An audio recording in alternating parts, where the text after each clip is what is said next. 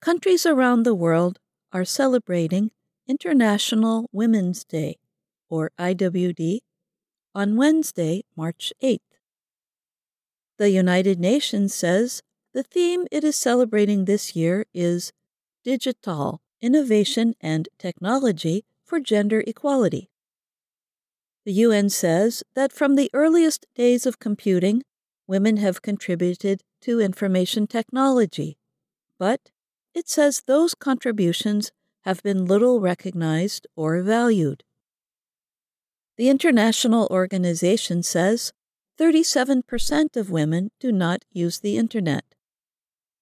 It also says 259 million fewer women than men have access to the Internet.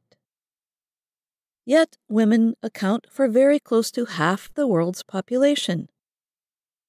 The UN says women are largely underrepresented in science, technology, engineering, and mathematics careers. Bringing women into technology results in more creative solutions and has greater potential for innovations that meet women's needs and promote gender equality, says the UN's website. For this year's International Women's Day, U.S. Secretary General Antonio Guterres said in a statement Let us work together across governments, the private sector, and civil society to build a more inclusive, just, and prosperous world for women, girls, men, and boys everywhere. The IWD has its roots in the social and labor movement in the United States. It began in New York City on March 8, 1857, when female workers marched in protest of unfair working conditions and unequal rights in clothing factories. The workers called for a shorter workday and better pay, the National Archives says.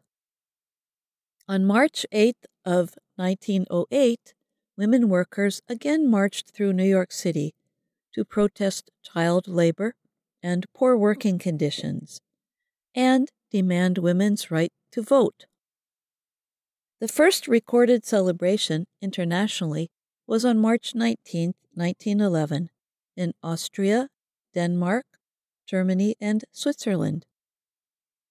At that time, over a million people came out to support women's rights.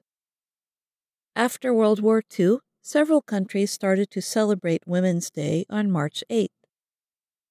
Two years later, the UN officially declared that date as International Women's Day in 1977. Some countries, including China, Russia, and Uganda, also recognize it as a public holiday. Past UN celebrations have included the issues of climate change, rural women, and HIV/AIDS. And since 2007, the U.S. State Department has presented the International Women of Courage Award to more than 180 women in 80 countries. I'm Jill Robbins.